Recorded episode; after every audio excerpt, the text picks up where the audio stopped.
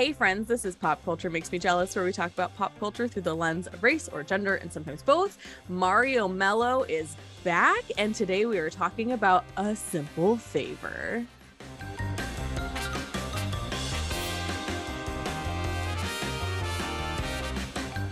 If you understand the nuances and intersections of being a BIPOC woman, a woman identifying, a woman in a male-dominated industry, and all the microaggressions that come with the daily existence and how media reinforces those stereotypes, but you still love pop culture, then Pop Culture Makes Me Jealous Best Friends Club on Patreon is just for you.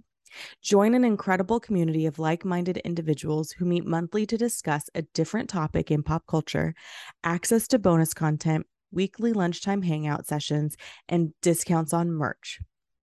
To learn more about how to become a part of the Best Friends Club, visit popculturemakesmejealous.com/become a member. There's a hyphen in between become a member. Become-a-member.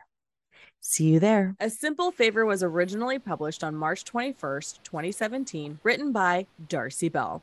The major motion picture adaptation was released on September 14th, 2018, and starred Anna Kendrick, Blake Lively, and Henry Golding. But before we dive in, let's reintroduce you to my guest. Mario Mello is a movie lover of all genres and often drops movie and television reviews on Instagram. Mario was here in season 2 and in season 3, where we discussed La La Land, The Family Stone, and Easy A, all great conversations that if I remember to link them in our show notes, you must listen to when you're done listening to this episode. Welcome back to the show, Mario. Hi, Julia. Nice to see you. Nice to be back. I love talking with you. It feels like it's been ages since we've done a show together. It has been. What the heck? We did a couple Instagram lives about the Emmys and stuff, but yeah, we'll have that coming up in the next few months too. Is the Emmy coverage? I'm excited about the Emmys. I'm excited about. I'm actually really excited about Oscar season too. I can't wait to see what they're going to drop. Great. That's like the best time in December. It's like, what are you going to drop? Right. That we know you're trying for an Oscar. Oh, also, sorry, go ahead. I was going to say, but there's already so many good movies right now, too, that I'm like, how much more can they drop? Because I feel like the competition's already getting fierce. It's pretty packed. And also, when I was talking to Natalie the other day, she's like, maybe I'll go see The Gray Man in the movie theater. And I was like, I'm sorry, The Gray Man came to your movie theater? So then I made a note in my head. I was like, I should look to see if they dropped it in New York and LA too, probably if it made it to Dayton. And then I was like, well, what the shit are they trying to do? What are they trying to go for? Anyway, did you watch it? Special effects. I'm like halfway done. Okay. I can't wait. I can't wait for your review, Mario. You need to hurry up. I'm sorry. It's been a busy week. Work is killing me lately. So. Yeah, I hear that one.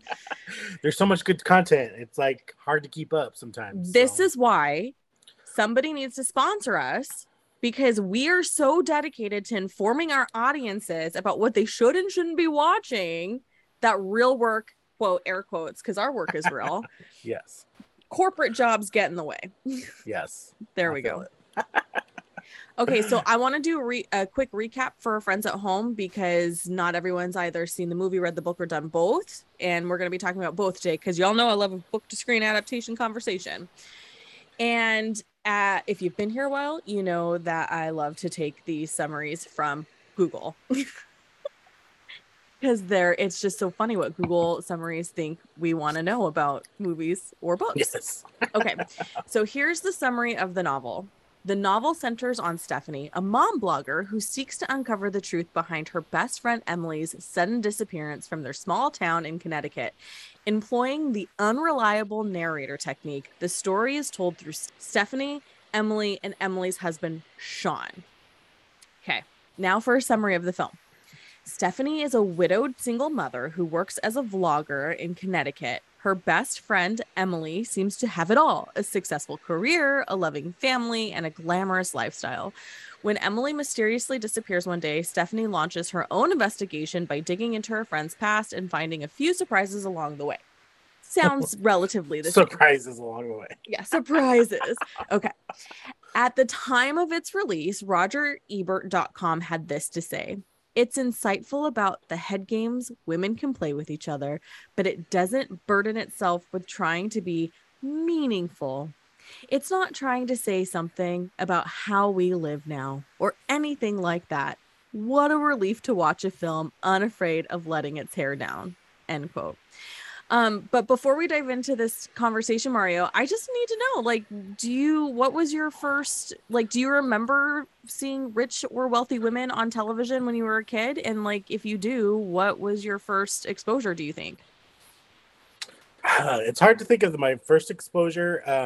I just remember, I think it was, is it Dynasty? Dynasty. Yes. Yes, that's what it was.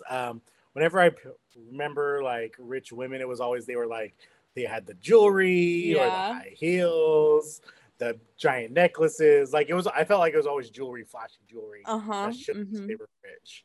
Look at me dripping in diamonds. Right. So that's kind of my take on it. That I can remember. Yeah. Recently, it's powerful women, whether they're CEOs or, they're on boards or, they've inherited money, they show off their wealth different ways. I mean, we have I think you mentioned it before, was Big Little Lies. Yeah. A majority of those women were rich, and they kind of, some more than others, displayed it. Hey, I got money. Mm-hmm. And then some of them, I felt they had money, but they didn't flash it around. Mm-hmm. And, you knew you live in Monterey, so mean, you have to have some kind of money. But at the same time, it was they were very humble about it. Yeah. Too. So I feel at least from my point of view, the narrative's kind of changed a little bit to what flashy women were. And back then too, I feel it was, they were only rich because their husband was rich. Yeah. Back then, meaning Dynasty era. Yeah, exactly. It was we married into rich or, and there's many stories the lady was dirt rags, or she came from a poor family, but this, the rich guy found her and married her because she would submit, or the rags to riches. There was some kind of attraction, and she inherited all the money. Yeah. Whereas nowadays, I feel there's still some stories that I feel Hollywood's still portraying, but I think a majority of it is now women are making their own money and they're stepping up, they're taking these jobs, and sometimes they make more than the husband, which is cool. I'm all for that. Whoever's gonna make the most money, I don't give a shit. I just want somebody to pay half my bills. Right. Tired of these bills showing up every month, damn it. Okay. Yeah, I love that you bring up the OG Dynasty, because that, I think, some that when they rebooted Dynasty, I was like, y'all, I didn't even give it a chance. Is that terrible? You can't. I think I watched the one or two episodes just to try it out, and I was like, yeah, okay. Yeah, it's too soap opera-y for me. Yeah, and I like soap opera. I don't mind soap opera. Yeah. Well. There's something about modern day soaps where you're just I just feel you guys, I don't understand how this is supposed to work. Yeah. Shall we watch Erica from Days or Young, whatever she was on? Anyway. All My Children. That's the one. The reason I only got into, I only got into soap operas because one of our theater classes, I took theater in high school, and she told us, if you ever want to get into acting, get into soap operas, because they have to act, and it's a different type of acting too. And so I started watching them, and then I would actually get hooked, because I'm now I'm invested. Now I have to watch all this stuff. Yeah. Do you want to admit which soap was your favorite? So it was One Life to Live, and then Days of Our Lives. Oh my gosh. I don't watch Days of Our Lives anymore, really. I would catch up on certain stories because there were some actors that I liked. So, whenever they came back, I would kind of watch their stories. Yeah. But I'm not, hardcore, I know every detail. Yeah, yeah. But yeah, One Life to Live, and then, oh, my God. So, Passions. Oh, my God. Passions? I was going to ask you if you watched that Passions. One I actually watched religiously because it was just so far-fetched and so, different than all the other ones. Who wrote this? What is happening? But it had a lot of horror aspects too to it because of the witches and stuff. So I was that's why I gravitated toward that one too. But it was guilty soapy pleasure. But I'm not afraid of it. My confession of soap operas is General Hospital. Okay. Because I watched that too. Yeah. One of the Jacksons. Which Jackson? What was his first name? Was Lucky. Oh, he was the one from Tuck Everlasting? Yes. Oh, I can't. His last name is not Jonathan Jackson. That's is it Jonathan the other guy. Jackson? No, that's Dawson's Creek. No, that's Joshua Jackson. Oh, Joshua. So maybe it is Jonathan. It's Dawson's Jackson. Creek. I'm gonna type maybe it into IMDb right now, and I loved him because what else was he in at that time that I was like, because I was flipping through channels one day and I was like, I know that face. Yeah. He was, what was he in? He was in one of those. I remember him being like an older brother, and he was like the kind of trashy older brother. The deep end of the Tuck Everlasting. Deep into the ocean. That's the one I'm thinking. The deep into the ocean, and then also he did. Oh, the deep end of the ocean was probably his first. He was on a couple episodes of Boy Meets World. I don't remember that. Probably like one of the boyfriends or maybe schoolmates. Yeah. Wait, why isn't? Oh yeah, there it is. General Hospital from 1993 to 2015. Is it Jonathan Jackson? What? He was Jonathan Jackson, right? That's his name? Yeah.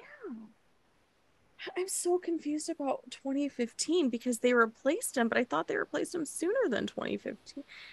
Maybe he came back after the new Lucky? I think he came back. He came back for... Yeah, because I remember it was a big deal that he had come back.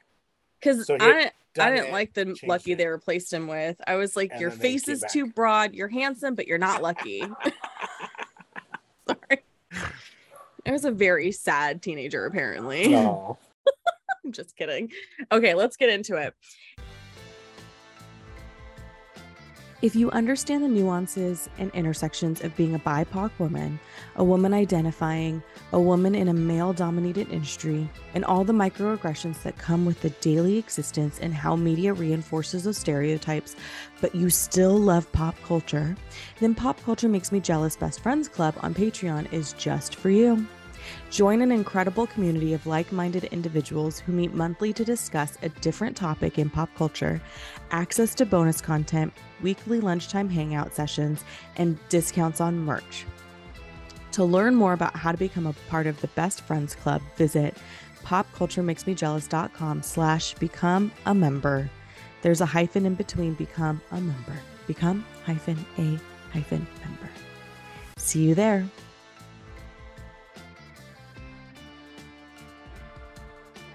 We have merch. Visit popculturemakesmejealous.com/merch to purchase today. Some hoodies and t-shirts are the pop culture staples, but you don't want to miss out on our seasonal collections, whether it's specific to the show or a season. Catch those limited edition styles before they're gone. Visit popculturemakesmejealous.com/merch to shop and use promo code SHOPPOD to receive 15% off your first order. That's SHOPPOD. Be sure to tag us on social wearing your swag. We're looking for advertising partners. When you support the podcast, you're supporting a woman-owned BIPOC small business. We're looking for other small business partners who want to get in front of an audience of like-minded folks looking to smash the patriarchy and make cultural change. Email popculturemakesmejealous@gmail.com to get started. One of the quickest and easiest ways to support our show is by subscribing, rating, and reviewing our podcast on Apple Podcasts. Sharing with other users why you love this show and reasons to tune in is a simple kindness that will forever go appreciated by Team Pop Culture Makes Me Jealous. I'm going to be honest, writing a review is the strongest move because when you write a review, it helps that pesky algorithm tell Apple this show is loved. Like, subscribe, and leave a review. Thanks for all your support, friend.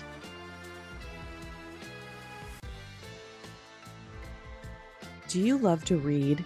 Pop Culture Makes Me Jealous hosts a monthly book club that reads books that have been adapted for the screen. We meet on the fourth Sunday of every month via Zoom. The book club is open to anyone, but Patreon pals can vote on our monthly read and have access to our replay. To sign up, hit the link in the show notes. Anna Kendrick plays Stephanie, the vlogger, and Blake Lively plays Emily. The two women couldn't be more different. One stays at home, the other is a professional. The Hollywood Reporter describes the pair like this, quote, "The actresses make a fun, odd couple, Lively's casual hauteur bringing out Kendrick's well-honed screwball fidgetiness. Emily is amused by Stephanie and turned on by the power she has over her, while Stephanie is just tickled this rebellious goddess is giving her the time of day. We know the friendship is a sham, but we want to see more. End quote. So let's talk about Emily and Stephanie. What are your impressions of them? It's like one of those car crashes that you can't help it. You know, you can't look away, but you know you should, but you're like, I want to see how this plays out kind of thing. Yeah. Oh, because Anna Kendrick does this like in every movie but Pitch Perfect. Yeah. She's ditzy. This character. Yeah. Yeah. But this was her first major role other than Pitch Perfect. Yeah, I believe, think right? So. It was more because she's always played the PG-13. Mm-hmm. So this was because it was R. It was big deal. Yeah, sexy housewife now. That's but yeah. But see, I'm an Anna Kendrick fan too, so it's I love her little ditziness too. I don't know. In any of her stuff, I'm just because I remember her from Scott Pilgrim versus the World. She was a sister. Okay, thank you. I was God, for the amount of times I've seen that movie, I should be able to remember it better. And you know what's funny is I started watching Twilight the other day because it was on Prime, and I was I'm going to just start this because it's one of those just need something in the background. And I always forget she's in it. She plays the best friend of Bella, when she gets there. Oh my gosh. And she's in all four of them. And I was gosh. Oh my, her roles are super small. I think the biggest role was the first one she was in. Okay. The others, but I was oh my gosh, she is so little in this movie. Yeah.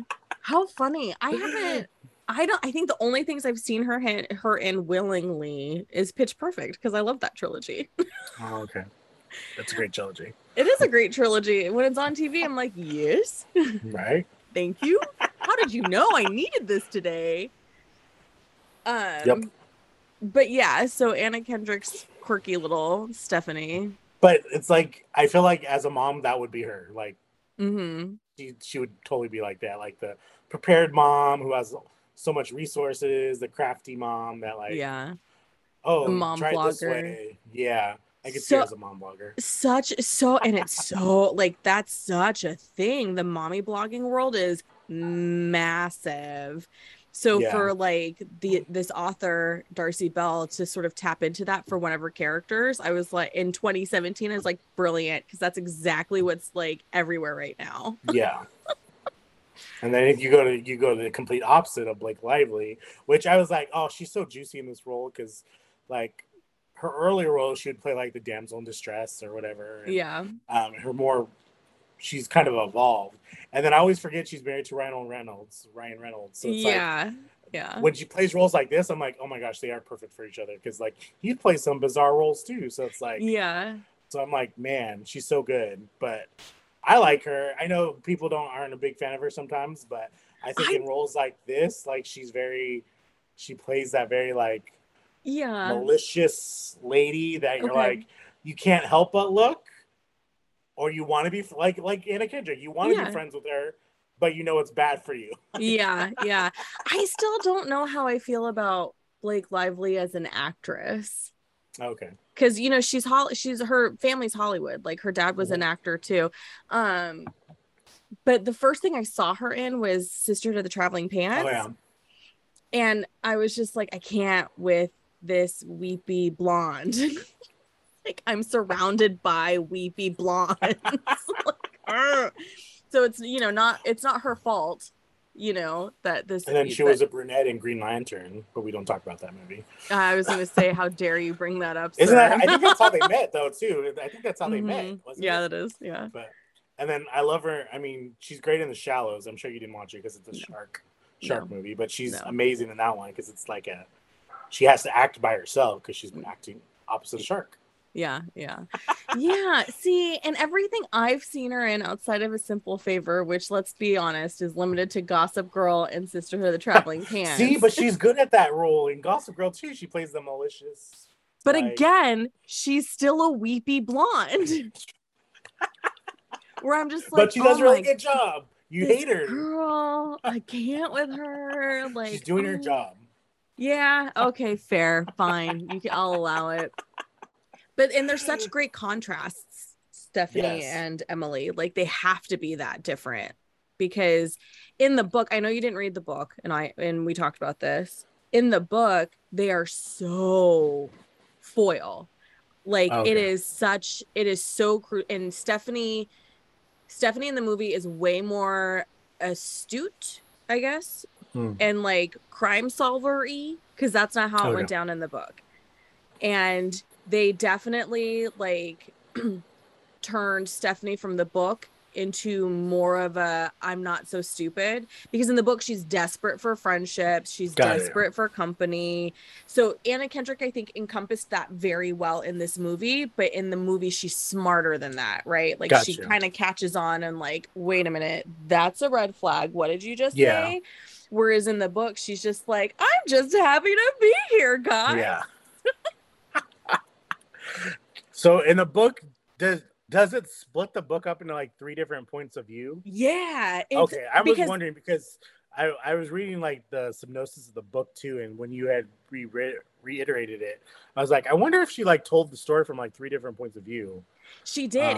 And that plays really well into the unreliable narrator, because one of the things that bothers me about the movie, which I will have to hold on to until we get to the point where we actually talk about our opinions about the movie. But in the book, the book's okay. The writing wasn't stellar. I mean, it's definitely a page turner. It's definitely like enjoyable, but it wasn't like, is it going to win any awards? Probably not. The writing is okay. But she does do the three different perspectives, Emily, Stephanie, and Sean. And Emily and Sean don't really show up until like part two, because it's in three parts. Oh, okay. But you're with Stephanie the whole time, and she's like, and she does do that. She starts at, "Hey, moms, this blog, blah blah blah." The book does give us more depth, which we're going to talk about the movie in a little bit. But I loved that, because when I read the summary where it's like, oh, there's it's an unreliable narrator technique. And I thought, oh, okay. And then she's, blog entry after blog entry after blog entry. I'm like, what? When are we going to get to the point where like we don't trust her anymore? And then when you flip it and switch it and start hearing it from Emily's perspective, it's like, okay. And then when she throws in Sean, so it's like she took three, it's like everyone has their own experience in a situation that happens, and you don't know what the truth is. That's this book. Gotcha. Which with the movie, I don't think that they didn't translate that to screen, I don't think. Is Sean Asian? Do they talk about that? No. Like, is he Asian in the book? Race is not mentioned at all. Okay. And I just assumed, because they're freaking wealthy in the book. Like, there's no mention of money trouble. There's no mention. Okay. Like, so it's total opposite. It's total opposite. And I forgot. And for some reason in my mind, I thought the movie, I was like, are they wealthy in the movie too? Well, because the house that they live in, all that, drips of wealth. But then, Blake Lively, Emily's like, oh, we're in debt and all this stuff. And I was like, oh, interesting, because there's a lot that's different, which is fine, because book to screen adaptations, you have to make it for a mass audience. Yeah. But I kind of do wish that they had left the element of the unreliable narrator, because that to me was more twisty-turny than the movie was. Gotcha. The movie wasn't bad. I think, Mario, it's time we move into talking about the movie before I give any more opinions, because then it's gonna not make sense. So spoiler alert. I know. If you understand the nuances and intersections of being a BIPOC woman, a woman identifying, a woman in a male-dominated industry, and all the microaggressions that come with the daily existence and how media reinforces those stereotypes, but you still love pop culture, then Pop Culture Makes Me Jealous Best Friends Club on Patreon is just for you. Join an incredible community of like-minded individuals who meet monthly to discuss a different topic in pop culture, access to bonus content, weekly lunchtime hangout sessions, and discounts on merch. To learn more about how to become a part of the Best Friends Club, visit popculturemakesmejealous.com/become a member. There's a hyphen in between. Become a member. Become-a-member. See you there.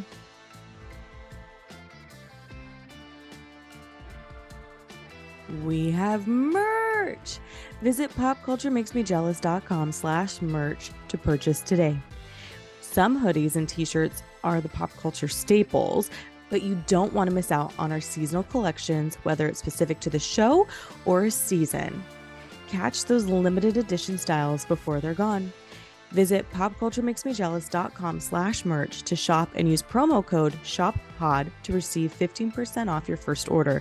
That's SHOPPOD. Be sure to tag us on social wearing your swag. We're looking for advertising partners. When you support the podcast, you're supporting a woman-owned BIPOC small business. We're looking for other small business partners who want to get in front of an audience of like-minded folks looking to smash the patriarchy and make cultural change. Email popculturemakesmejealous@gmail.com to get started. One of the quickest and easiest ways to support our show is by subscribing, rating, and reviewing our podcast on Apple Podcasts. Sharing with other users why you love this show and reasons to tune in is a simple kindness that will forever go appreciated by Team Pop Culture Makes Me Jealous. I'm going to be honest, writing a review is the strongest move because when you write a review, it helps that pesky algorithm tell Apple this show is loved. Like, subscribe, and leave a review. Thanks for all your support, friend.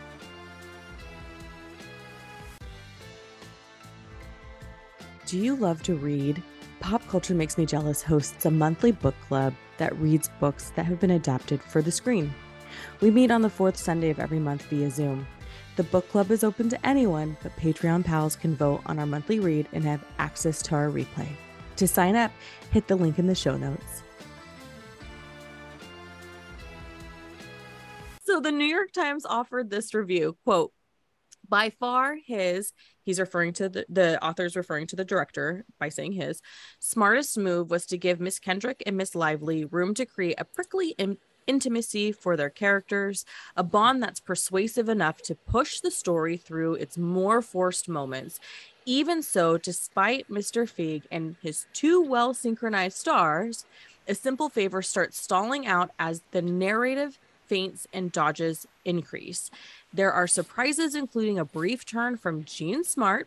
For the most part, though, the drawn-out payoff doesn't deliver on the story's setup or its characters' juicy potential, end quote. In the Hollywood Reporter article I referenced earlier, they said this, quote, Feig works hard for the first 40 minutes or so to put his imprint on it all, an effort bolstered by Kendrick's reliability, excellent timing as a perky Connecticut helicopter mom who befriends Lively's gorgeous mean girl mom. Yet despite some giggles, the tongue-in-cheek tone and satirical targets feel tired.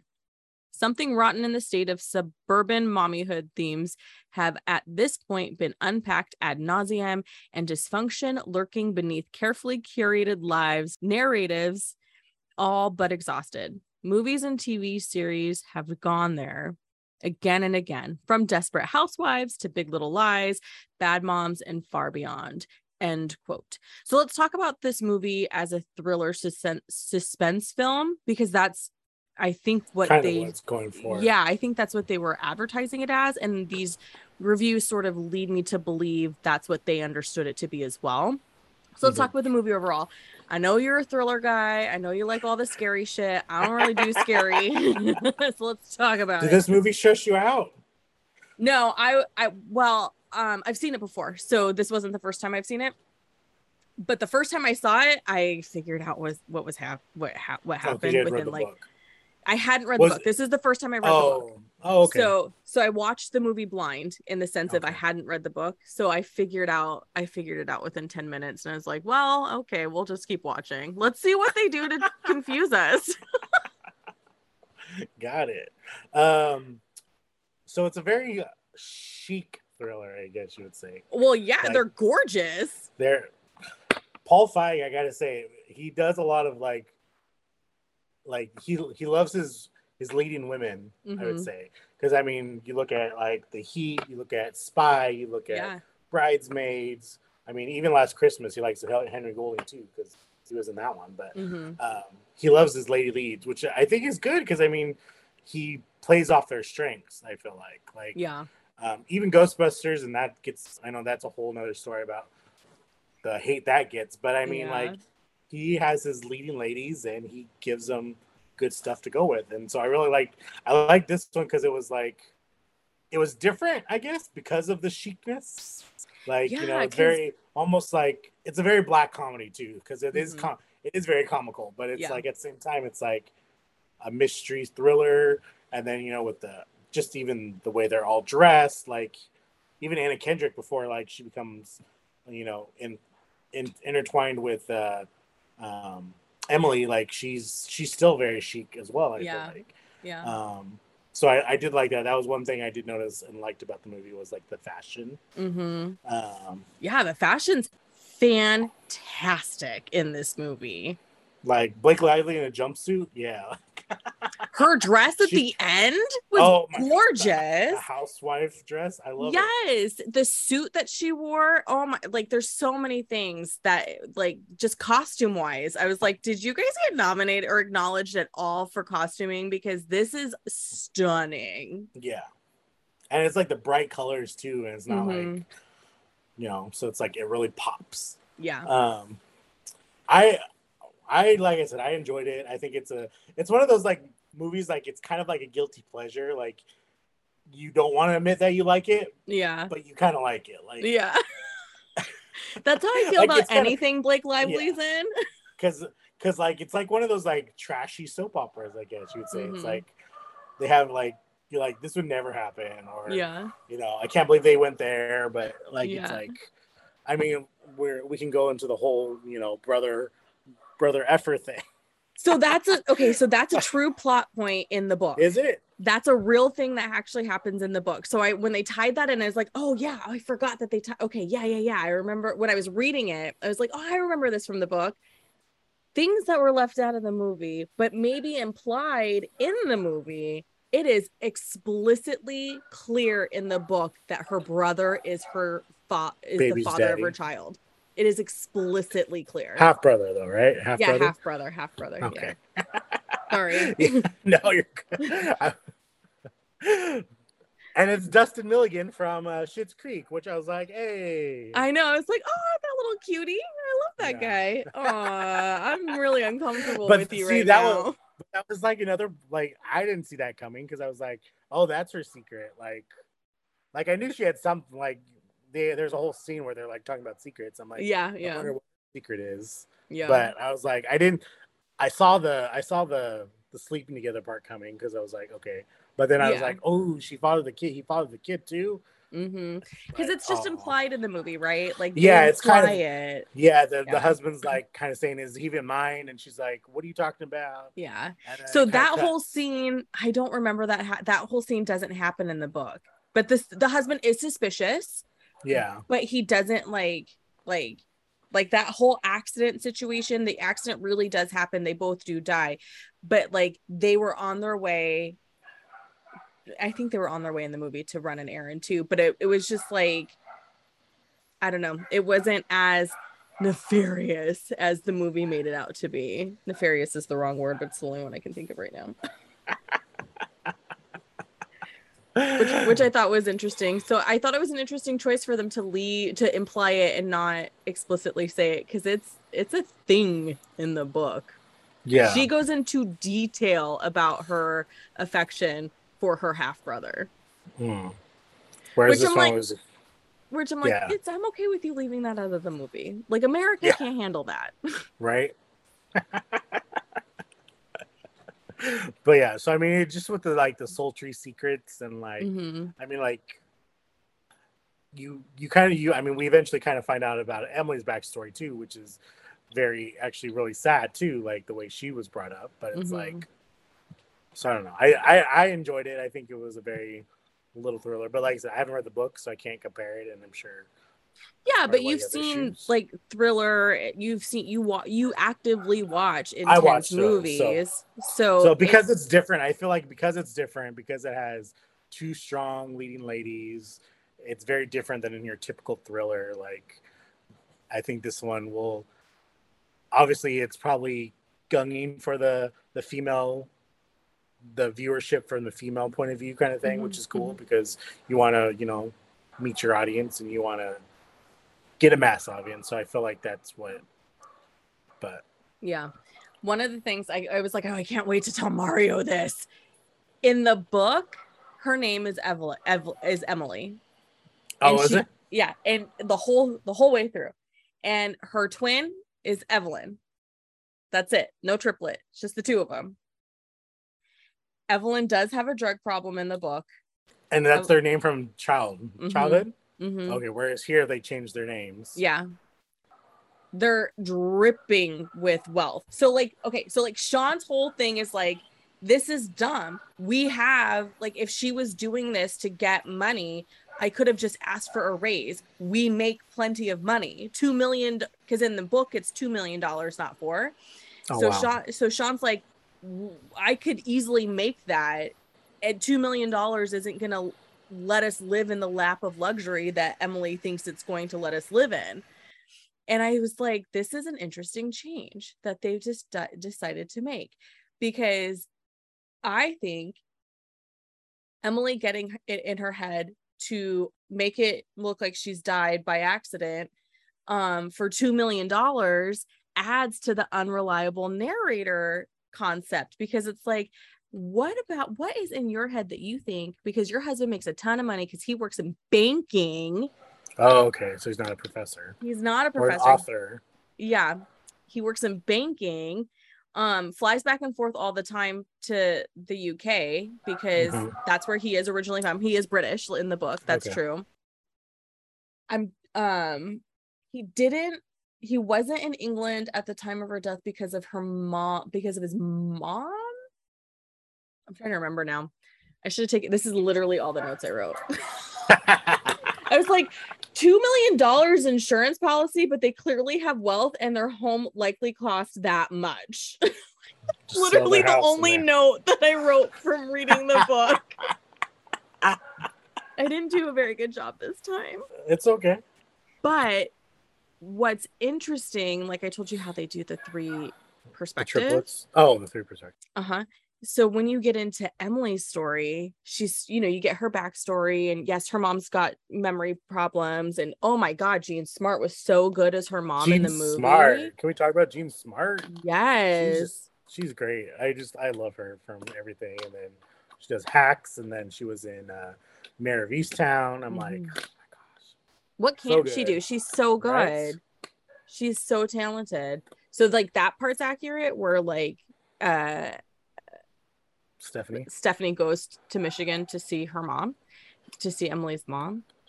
But where the story in the book starts falling apart, Evelyn's missing a front tooth. And it turns out it's clear she's been missing a front tooth for a while. Mm. And then the investigator. So you know what's interesting Mario? Hmm. The investigator and the healthcare worker are the only two people whose race is described in the book. Really? They're both described as African-American. Huh. That's interesting. That is interesting. So are we left to assume that the rest of the characters are white? Because the author is white? Maybe. I mean, this movie's pretty white too, though. Yeah. Yeah. Besides, like, Henry Golding and the investigator. Mm-hmm. Yeah, and so Emily, friends, spoiler alert, sorry, you should know by now at this point, all we do is spoil shit. So it's if you 4 years old, you should have watched it. Yes, and the book is also old, so at this point, sorry. Emily kills the investigator of the insurance policy. Yeah. Interesting. Uh-huh. That is interesting. So she does, she murders more than one person. Yes, and as you get later on in the book, she starts changing the story around why they were trying to get the policy paid out. Hmm. And so then they frame Sean, Emily. So here's what bothers me about the way the movie ends. They turn on Emily, they murder Emily, or they get her arrested. She's this fiendish, crazy person who thrives in jail. Yeah. Right. In the book is super femme powerful in the sense that Emily starts changing her story. She does tell Stephanie, oh, he's abusive, blah, blah. That happens. So then Stephanie does go back into cahoots with Emily to frame Sean. Sean goes to his coworker and was like, hey, I was at this hotel last night. Here's what's happening in my house. Like, I don't know what's going on. Like, my wife's not dead. I don't know what's happening. And he's like, mate, didn't you see the news? Stephanie goes on her blog to talk about how awful Sean's been, what he's done to Emily. Emily's not really dead and all of these things. And so his coworker's like, hey, so we've got some business for you to deal with in the UK. Can you go now? And so he leaves and never comes back. And then Emily and Stephanie are living in best friend bliss, happily ever after. Do they make out in the book? Because they make out in the movie. No, they didn't. I think it's interesting. That is very interesting. That is totally different. Right? And I feel like that, I don't know. So I don't know how I feel about how the movie ends, because it's like, this woman's psycho. She should be locked up. Like, that's how it felt to me after I read the book. Gotcha. I don't know if I felt that way before I read the book. And Stephanie just goes along with it. Mm-hmm. Yeah, Stephanie in the book, such a dip. She irritated the crap out of me. She was just like that little puppy dog friend that wants to be real cool, but nobody likes. Yeah. That's Stephanie. Poor thing. And she doesn't worry about money. Her whole thing is like, we have life insurance money. It's fine. Like, she never indicates that she ever is going to have to work again. Yeah. They have kids in the book still, right? Like, their kids are still... That's how they become friends, right? That's how they meet, yeah. Playdate, okay. Mm-hmm. Who gets the kid at the end? Huh? Stephanie gets the kid at the end? Yeah. Stephanie and Emily? Yeah. They both kids? Dang. They're raising their kids in harmony. Wow. It's such a... It's just so interesting how... The author was like, the authors, and I said this already, you know how you hear the story from four different people? Well, here's what I'm going to do. I'm going to tell you a story from four different people, and you're going to have to figure out what's the truth. Dang, that's crazy. Yeah. That's interesting, though. Mm-hmm. As far as like that, I mean, I guess, I wonder, that always boggles my mind, like when they do a massive amount of change from a book to a movie, like. Do you think that type of ending would sit with the amount of thriller, horror, scary, tense stuff you've seen? Do you think that type of ending would have played well in a movie? I don't know, because I mean, it's already kind of a dark comedy. Like, if you really think about it, it's kind of dark. And mm-hmm. I mean, I feel like if they would have killed Sean or something, then I could have seen people. Be an uproar because they got away with murder kind of thing. Mm-hmm. I mean, obviously she still gets away with murder in the book with the investigator, but I don't know. I think it would have been an interesting concept, and I could see it going that way because, like I said, the film's already kind of dark if you really think about it. So I could see it going there. Okay, but I think because Anna Kendrick is like one of those lovable girls, like, I don't think Paul Feig wanted to do that to her. And like, did I say this man's last name wrong this entire time? What'd you call him? I didn't even know what you called him. I said Feig. Feig. I think it's Paul Feig because Kevin Feige spells it the same way. He just adds the E at the end, and it's pronounced Kevin Feige. So I'm wondering if it's Paul Feig. I mean, you probably are more correct than I am. Tomato. It's okay, fair. They know what we're talking about. They understand. Yeah, okay, go ahead. So I'm wondering if he intentionally did that because Anna Kendrick's such a lovable character, and I think he wanted the audience to relate more to her than Emily. Like, yeah, I don't think the audience would have appreciated it that Anna Kendrick went along with that. Like, it's very clear from the book, from the movie, that you are on team Anna Kendrick. Yeah. Now, if it was a different actress, maybe someone who's played the bad guy roles or whatever, maybe they could have got away with it. But because I think it's Anna Kendrick, I think that's probably why they changed it maybe a little bit. Because she had some kind of influence on it. Yeah, because at this point, she's she and Blake both are strong enough star power to sort of have a say in character development, I would think. Yeah. I read that there was lots of behind the scenes drama because the two actresses were in competition with each other. Like, in it more coming from Anna Kendrick than Blake Lively. I don't know how true this gossip is. I read it on the Instagram Du Moi.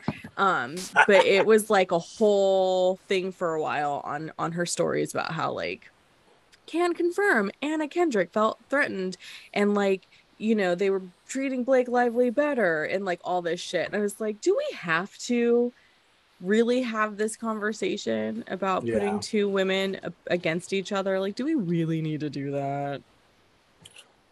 I don't know. Sometimes I feel like people do that on purpose to get clout for the movie. And then you're like, ooh, I want to see this chemistry and see if we can tell. And, you know, that brings people in. Because, I mean, remember, what was it?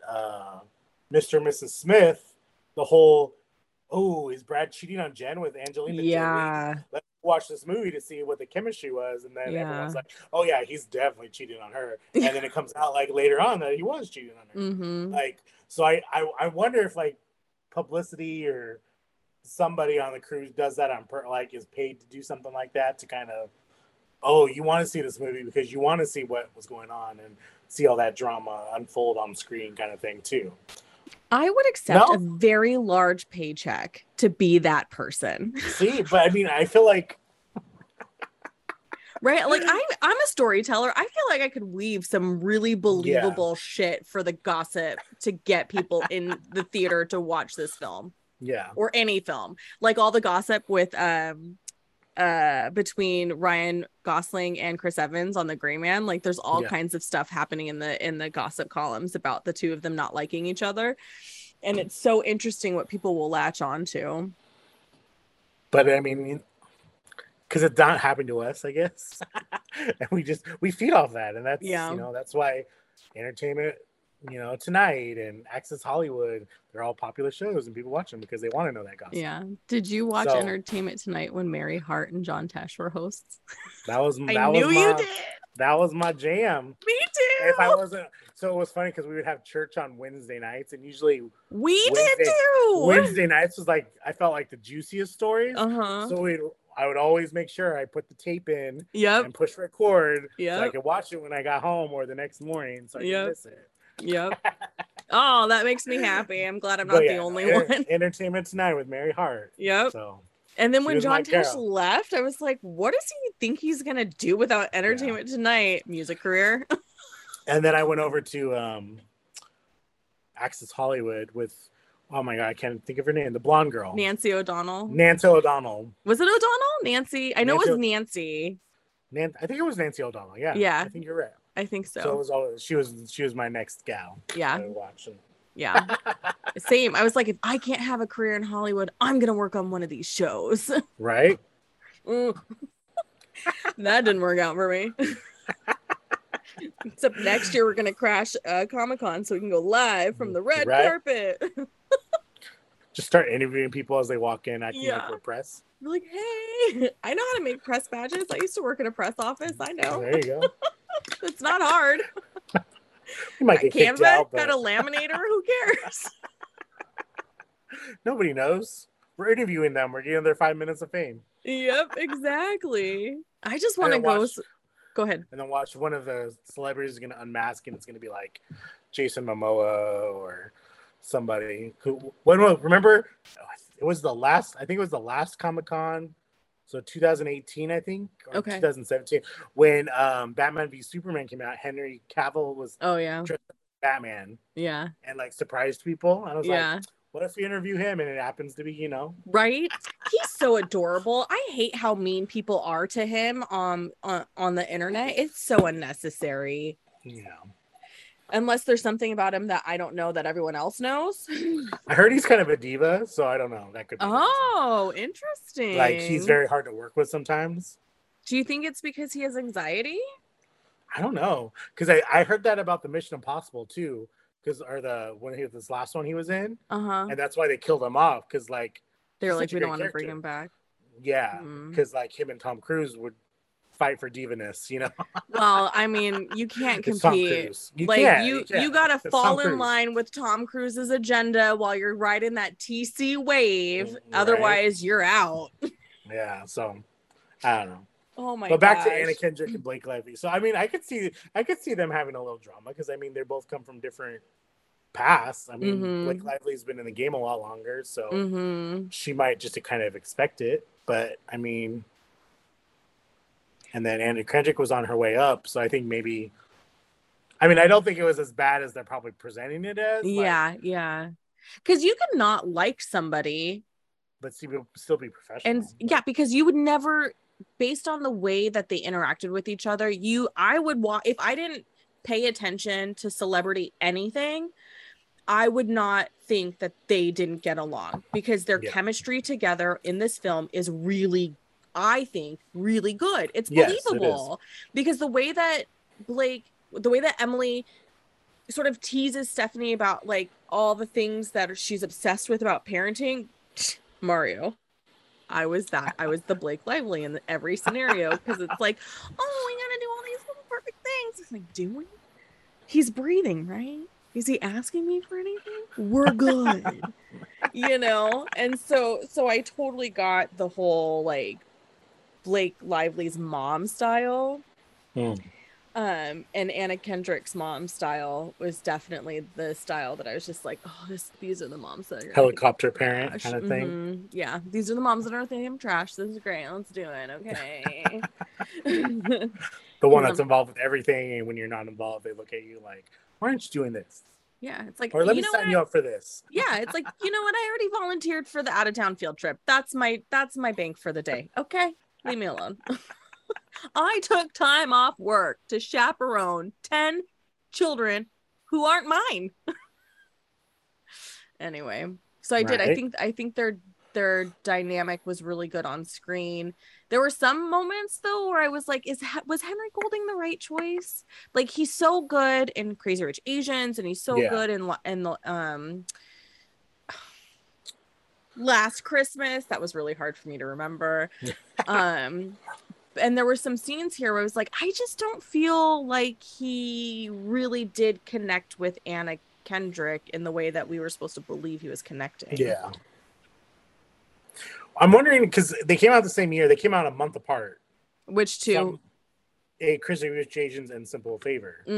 Like, so I'm obviously he shot them back to back. Yeah. So I'm wondering if he shot Simple Favor first. And then it just came out after. I mean, that's possible. So, because I mean, he wasn't a big star prior to then. So it's like Crazy Rich Asians put him on the map kind of thing. So I think, I don't know.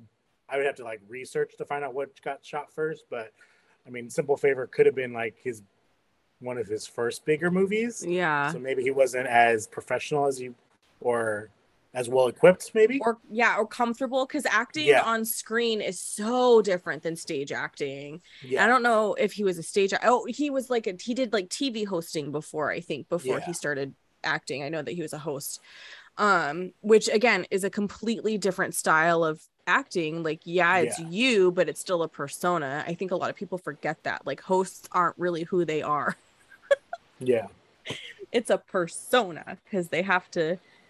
I don't know, whatever. So that's it. That would be interesting to find out what shot first. But his character in Crazy Rich Asians, like, how I feel like it's not hard to play the perfect guy. Yeah, because he's kind of the perfect guy, with the exception of ill preparing his girlfriend for how awful everyone would be to her. That's a whole other story. Can't wait for the season where we talk about rom-coms. Right? Can't believe we haven't done one yet with how obsessed I am with rom-coms. Little Miss thinks her life is a rom-com. Yeah, I was like, oh, I love this one. That's why there's a shirt in our merch shop that says, I want my life to be a buttoned-up rom-com. Because it's true. Love a good meet-cute. Oh. This is why I hate horror movies, Mario, because they take the meet cute and then they turn it into a terrifying event. Did you ever finish Fresh? Yeah, I finished Fresh. But I did a lot of this of like, okay, we're murdering people, we're cutting people, we're murdering people. Okay, dialogue. Like, for people who are listening, not watching, I did the fast forward button motion because I was like, they're slaughtering. We're going to come up with a little chart with an arm that goes left and right. Stress-o-meter. Goes way stressed this way. It's like... But you know what? That freaking meet cute was so goddamn meet cute perfect that now I'm mad at that movie because you ruined it. Now I can never meet an adorable, attractive, intelligent Sebastian Stan type guy in the grocery store without worrying about being murdered later. Thank you, Fresh. Thank you. Poor Daisy Edgar-Jones.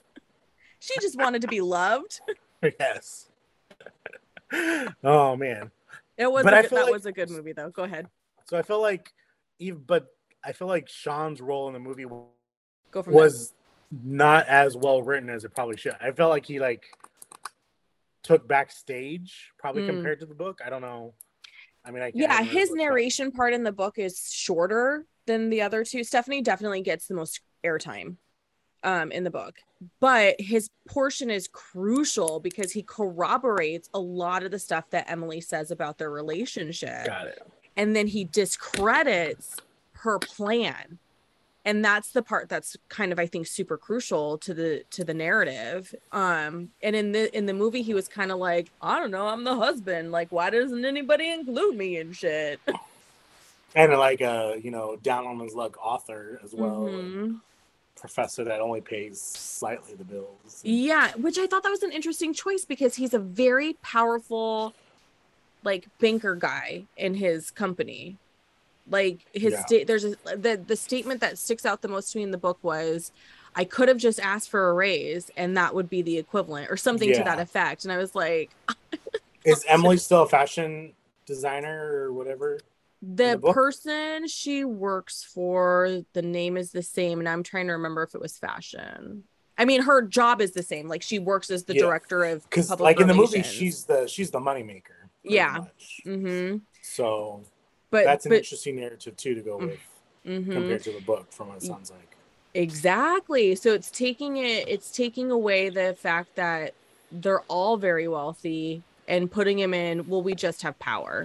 Because Emily still has power because she spins the truth for a living. I mean, I shouldn't say it that way. I also work in PR sometimes. But you sort of have to, you release controlled information because it's like, well, how do we have these conversations with people? How do we explain this? You figure out how to tell that story so it puts out fires or informs people properly, what have you. So I appreciated that they left her in a PR communications role because that is another element that's actually kind of crucial, because her starting to change the story about why they chose to do this and what happened demonstrates that she's very good at sort of spinning it around and being like, hey. I see what you're saying. Yeah. So did you like the book better or the movie better? Or do you like half and half? I think I can appreciate them each respectfully for the medium that they are. Yeah. I do. I'm never going to stop wondering, though, if the ending of the book would play out well in a movie. It would have been a nice, alternate ending to put on, the Blu-ray. And stuff. Yeah.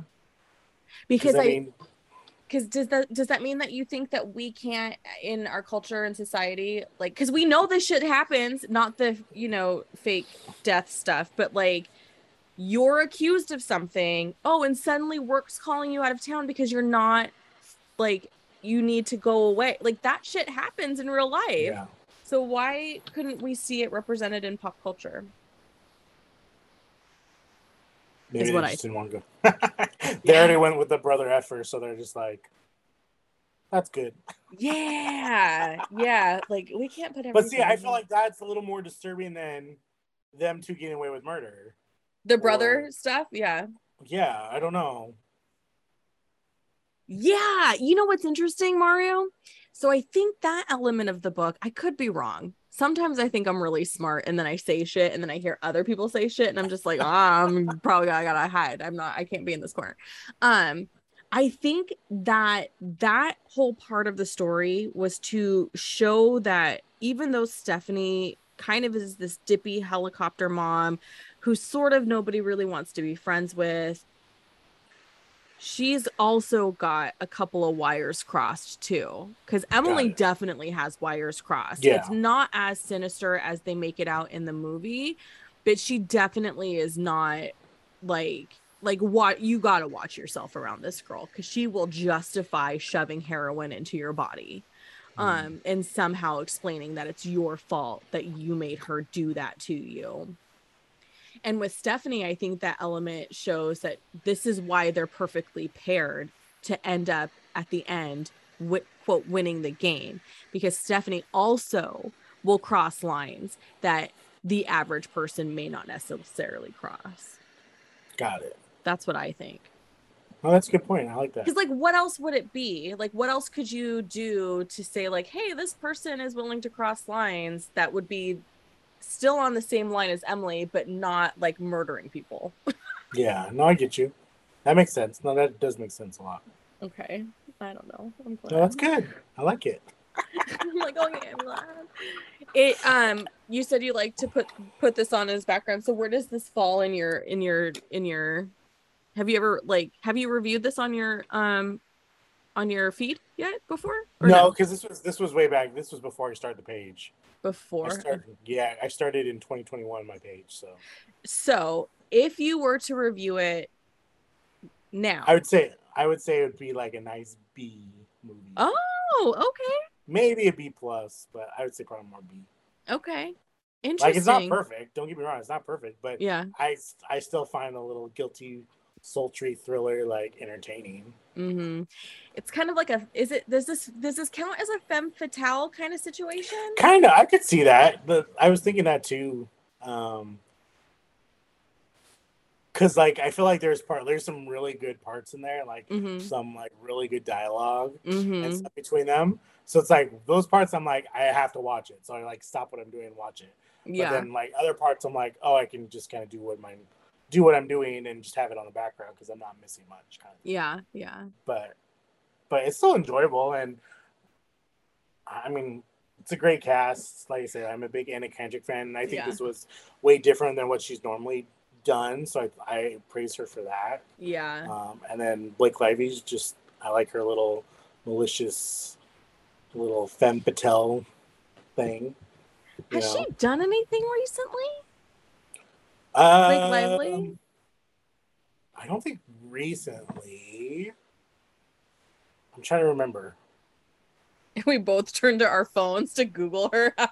Right? Oh, she did that spy thriller, the Rhythm Section. Oh, did anybody even watch that movie? No, that came out during the pandemic, so I don't think anybody watched it. Yeah. But she has, like, 7 other things in production right now, so that's good. She's raising her kids right now. Yeah, too, but that's not stopping Ryan Reynolds from, you know, making movies like Free Guy, which I'm not mad about. She's staying home with the kids, and she's letting him go work. Okay, well, it's his turn. He needs to stay at home so she can go work. They were at the Met Gala, you know. That was. Oh, that's true, because wasn't she a co-host? She was one of the co-hosts, right? No, she was the one that the dress transferred. Yeah, no, but I mean, like, because you know how the Met Gala always has, like, people who are, like, the hosts of the party? Was she a host? I thought. Oh, I don't know. I didn't get that far. I just watched people walking in, and I'm like... Yeah, because they usually come first, and they're like, hey, welcome to her. Did you think her dress reveal was that exciting? Was exciting? I felt It was cool. I felt very underwhelmed. See, I mean, I don't know if it was, like, her best dress, but I liked the theatrical. Yeah, that's fair. And, like, and just to see Ryan Reynolds' face, like, yeah, he loves her. Like, I was gonna say he loves her so much. It's the cutest. And then that gets me. And I'm just like, oh, they're so cute. And and so I kind of take it all as a whole. Yeah, they are pretty adorable together. It's stupid. Mario, should we start doing live coverage of the Met Gala? Oh my god, just talk about who what she's wearing. Yeah, no, it doesn't fall in line with what we do. I mean, I could do that with somebody else, but not for you. Let's just sneak into the Met Gala, like Ocean's 8. Yes, just start randomly interviewing people and see if they if we get caught. We could find some couture to wear. No big deal. Right? It's fine. If you understand the nuances and intersections of being a BIPOC woman, a woman identifying, a woman in a male-dominated industry, and all the microaggressions that come with the daily existence and how media reinforces those stereotypes, but you still love pop culture, then Pop Culture Makes Me Jealous Best Friends Club on Patreon is just for you. Join an incredible community of like-minded individuals who meet monthly to discuss a different topic in pop culture, access to bonus content, weekly lunchtime hangout sessions, and discounts on merch. To learn more about how to become a part of the Best Friends Club, visit popculturemakesmejealous.com/become a member. There's a hyphen in between become a member. Become hyphen a hyphen member. See you there.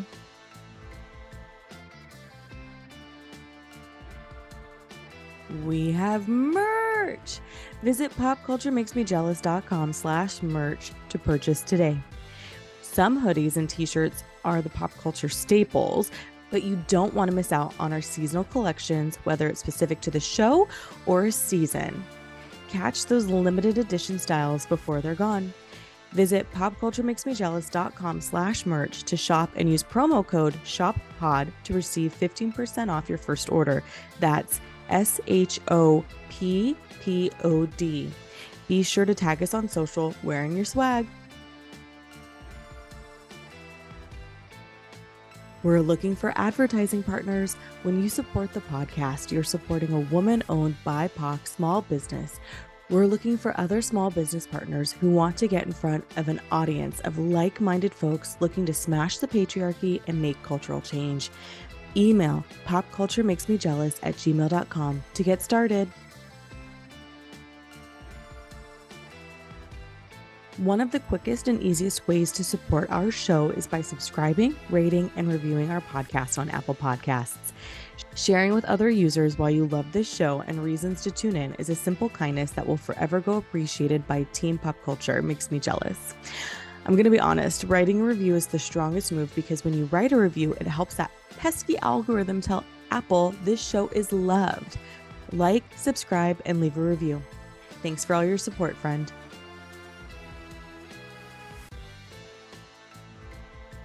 Do you love to read? Pop Culture Makes Me Jealous hosts a monthly book club that reads books that have been adapted for the screen. We meet on the fourth Sunday of every month via Zoom. The book club is open to anyone, but Patreon pals can vote on our monthly read and have access to our replay. To sign up, hit the link in the show notes. So I found a website called Single Mother's Guide. I don't know if this website is credible. I don't know who funds it. I know nothing about it. But when I was researching statistics, like financial statistics about single moms, this is what came up.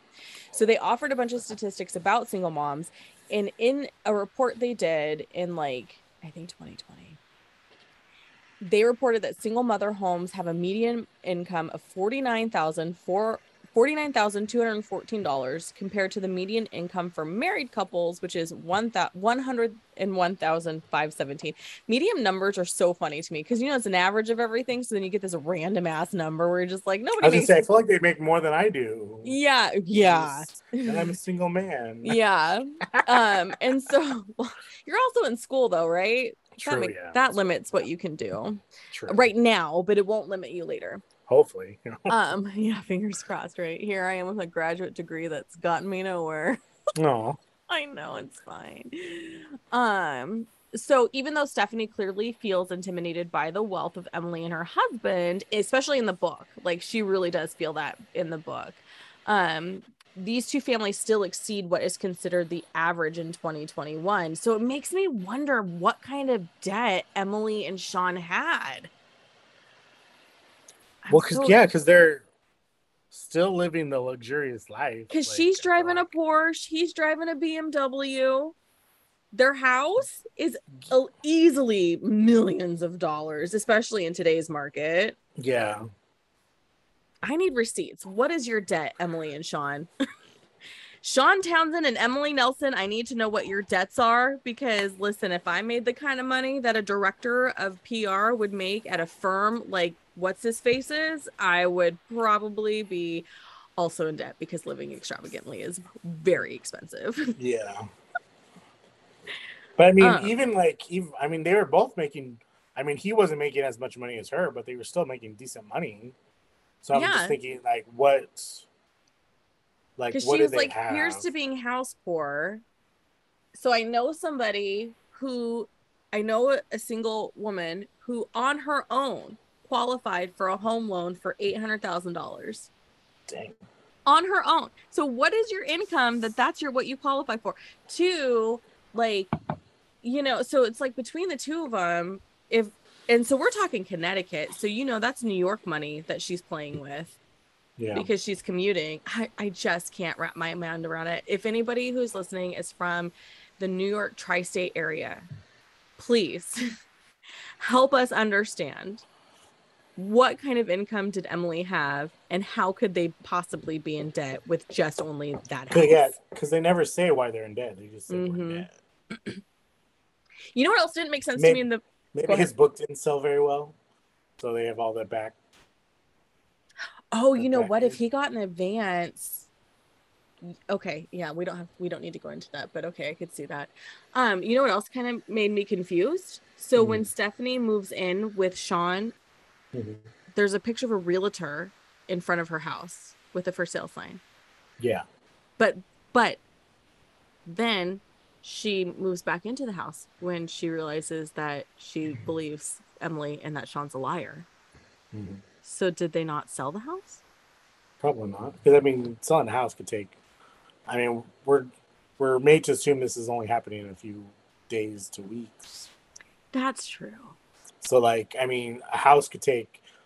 You sell the house within a couple weeks, you still have to go through escrow, which is like 45 days. Okay. And then that gives time for both parties to pull out. So if Stephanie was like, never mind, I don't want to... Yeah, okay. So all right. That's believable to me. Like, okay. All right. I'll allow it. I'll allow it. Maybe. Okay. How do you think this movie contributes to the representation of wealth in America? That people act rich when they're really not. Yeah. Let me just throw some dollar bills at it, y'all. I don't have this kind of money, but I'm going to act like I do. I feel like, so here's where I'm coming from with this question. My memory of the movie when I watched it, it had to have been shortly after the movie came out. I probably watched it in secret because I didn't want anybody to know I was watching it, because I had been so vocal about how annoying I found Blake Lively and Gossip Girl. And I just remember them being like, kind of like I walked away, my recalled memory before rewatching it and reading the book was, you know, overprivileged, sort of like playing into that narrative that wealthy people are actually garbage humans. And then I watched it this time and read the book this time, and I'm thinking, gosh, like, are you telling us that what money brings problems, and like it's not all it's cracked up to be? Like, what are you trying to tell us with this movie? Yeah. I don't know. I also think that it's like, it's more realistic that women are making more than men too, in some aspects. Cause I work with some ladies that make more than their husbands, cause their husbands don't have degrees, or they're just doing something because they love it and it doesn't bring in the money they need, but their wives allow them to do that. So, I mean, I could see that happening. That's something too, which is cool. You know, I saw a TikTok, so take it with a grain of salt. This woman claimed to be an economics student, so I have no way to verify. But she was saying that in her video that in today's climate, with the way inflation is, the minimum to survive is $60,000 a year. Annual salary. I can see that. And I was like live comfortably? No, like minimum to like survive, not even live comfortably. And so her thing was, is that the government hasn't adjusted what poverty levels are in like 50 years. So they're still operating, and because how they adjust what, how do they determine the poverty income is based on cost of food. And there was another thing too. And so they haven't done a reevaluation. So the poverty numbers haven't really adjusted for what we're actually seeing happening in the economy. Mm. So now you have more people who maybe make, you know, a single person maybe makes, you know, $30,000 a year, but the line for poverty is like 19,000, but you're both like, so you're real poor. And then you're like poor, because you still can't afford to survive on $30,000 a year. And even at $50,000, like after, especially in California, because we're so heavily taxed here, which also I'm okay with some days. When I watch the news, I'm like, I'll stay. I don't like what's happening in that state. When you think about it too, it's like, well, why aren't we adjusting those numbers then? So we can actually like get to a more equitable income for everybody. Like my son was telling me that to qualify for one of the grants for school, your income had to be $37,000. And I was like, for a single person who's raising kids, like a single person alone, no kids, can live on $37,000 a year. Mm-hmm. Like that's not a livable wage. I remember working two jobs and barely making $30,000 and not qualifying for like Medi-Cal. And I'm like, okay. I'm living paycheck to paycheck. Yeah. And not because you're bad. It has nothing to do with being bad with money. It has nothing to do with any of that. It's because everything is so flippin' expensive, especially when you're not living comfortably, because there's other types of taxes that you're paying. Yeah. Like my friend and I, because our kitchen's so small, and so cooking is kind of a pain in the ass after a 12-hour day. So my friend's like, oh, you pay a poor tax then, because you're getting takeaway all the time, which actually ends up being more expensive than a grocery bill, because you're not cooking every night. Yeah. Plus you're ruining your health. And I was like, great bonus. Yay. But I didn't even consider that. I was like, oh gosh, like, yeah, I guess that's kind of a, sure. It's interesting. I wish I cared more about economics though, but I don't, because I don't. Yeah. I just care more about making. It just makes me sad. Yeah, right? Because you heart. Yeah. Like, okay, guys. Anyway, enough of this conversation. Let's just wrap it up now. To go back to Mario's question to me about which was better, I think I'll maintain the opinion that each are good as a standalone, but if you want to compare the two and be like, this is a true book adaptation, people are going to get cranky. Yeah. Those book nerds are going to get real cranky about the changes that were made. Mario, thank you so much for joining us again. You have to come back. Friends, you need to check out our live shows. We've done Emmys coverage. We will always do Emmys coverage as long as the internet exists and Mario can stand me. We'll do Oscars coverage as well. Should we do Golden Globes? Did we do Golden Globes? I think we did just who we thought would win, but I don't think we did an after show. Okay. Well, or we might have did an after show after it and not. That was a year ago. I don't remember. Friends, we're going to figure this out, because Mario and I are going to be your go-to for all your awards show content. You don't need You don't need Entertainment Tonight. You need Movies with Mr. Mario and Pop Culture Makes Me Jealous. Yes. I agree with that. Yeah. Can you remind our friends where they can find you if they want to keep up with you online? You can find me on Instagram at Movies with Mr. Mario. My Instagram movie page, where I do reviews on movies and TV shows I'm watching and keeping up with the daily Hollywood news. Yeah. It's very exciting that you were here again, friend. And we have some fun collabs coming up that we are talking about whenever I remember to message Mario thoughts. Life's hard.